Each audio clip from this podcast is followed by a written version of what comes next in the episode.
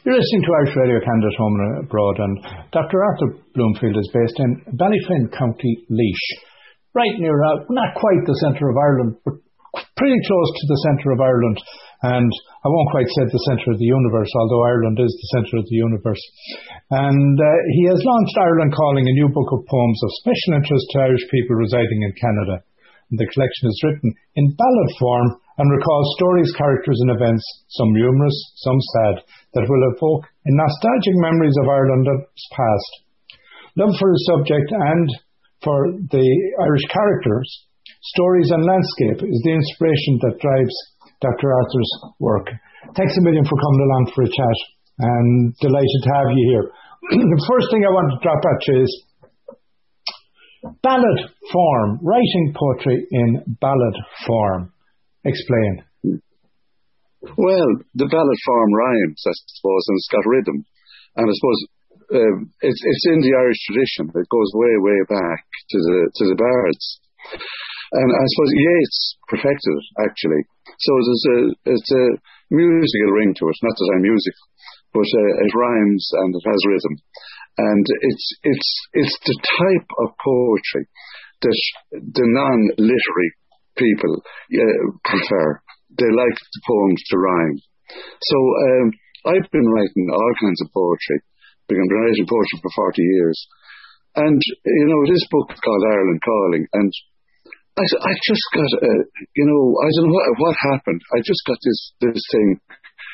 I suppose inspired by people like Percy French, that I wanted to celebrate what was beautiful in the Irish people, the Irish landscape get away politics, all that kind of stuff, and see what was beautiful and, and celebrate it. And the best way to celebrate it is in in the language and in the rhythm that the people uh, appreciate and like, and that's the ballad form.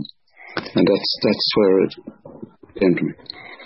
When you talk about the language, one of the discussions I have regularly, particularly with my um, in-laws, is that we Irish have a way of saying things, which isn't necessarily, I won't quite say grammatically correct, but it's just the way we, we say it.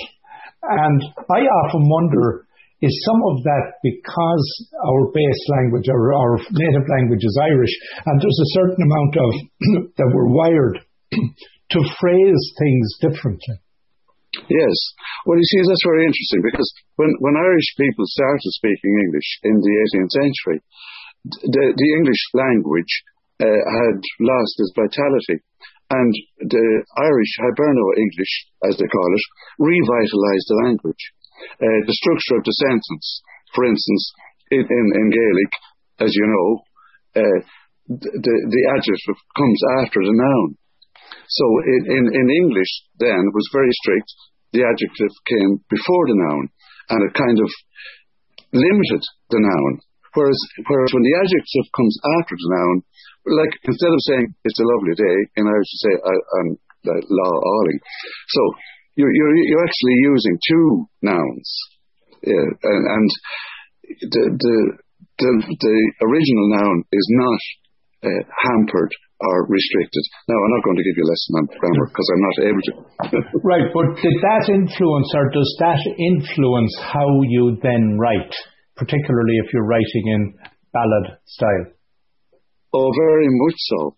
And, and you get that from, from, from listening to the people and from listening to the various idioms around the country, you know. Uh, and it's so colourful and it brings great vitality to the language. and it's uh, very much, uh, you know, I want to go back to the mid 19th century, the 50s and the 60s, when I was a young fellow growing up and living in the middle of farmers and all these fakes, as I call them, you know, were, were coming at me from all directions. And of course, I didn't appreciate them then. It's only now that I appreciate them and I want to go back to them and I want to, but it's, it's not, it's not just that in my poetry. It's not just about the language. It's about the characters mm-hmm. and about, it's about their, their own particular genius the, uh, the Fancy Joe, the publican, which I have there, and others. Um, and, and, and, and how they relate to each other and, and, um, you know, the, the stories of, of, uh, of the myths of the fairy raths, and um, I have uh, and, and, and, and, another poem I have is called the saddest story, and it's, uh, it's, it's a very sad story. It's it's about uh, um, a little girl who died in the Spanish flu. Uh, now these stories of mine are invented, I must say, to come from my imagination, but they're built on various realities that influence them. But the thing about the Irish funeral and how, how great the Irish funeral is and how everybody rallies around to give support. And that's particular to Ireland as well. And it's part of the Irish character. And uh, so there are the things that in this book that I want to celebrate. I also want to, to celebrate and, and relate to uh, the diaspora, the, the Irish people who are living abroad, maybe one or two generations back Irish, but who have this deep uh, affection for all things Irish. So I want to reach out to them in, in my poetry. So, Arthur, when you say it like that, is Ireland losing its colour in that case? Well, this is this is what I think, and, and I think this has got to be retrieved for the present generation.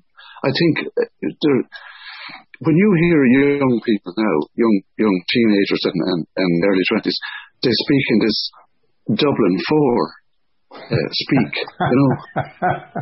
well, I don't I want to I, I was I was going to say, well, you know, like you like you know, like, you know, and eventually there's a few words strung between, you know, like.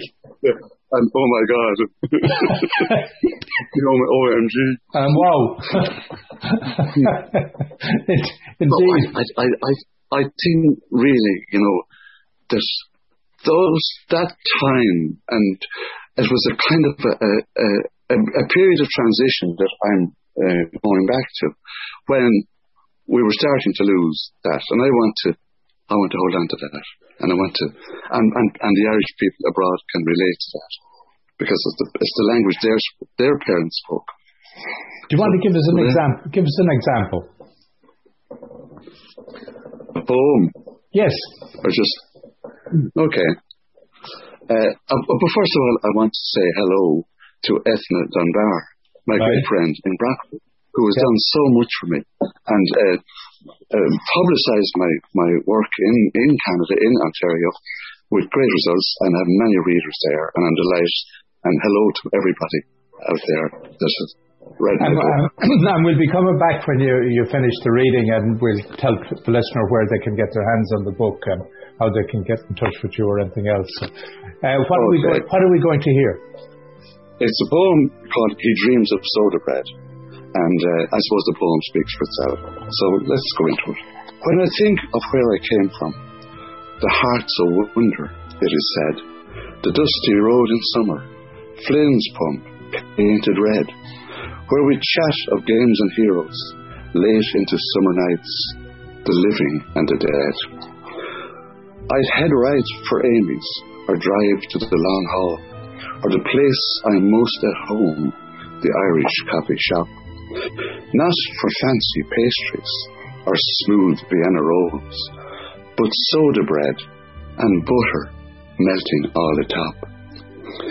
It's the call back to Ireland, the smell of new mown hay, making tea on Rura Bog in the merry month of May.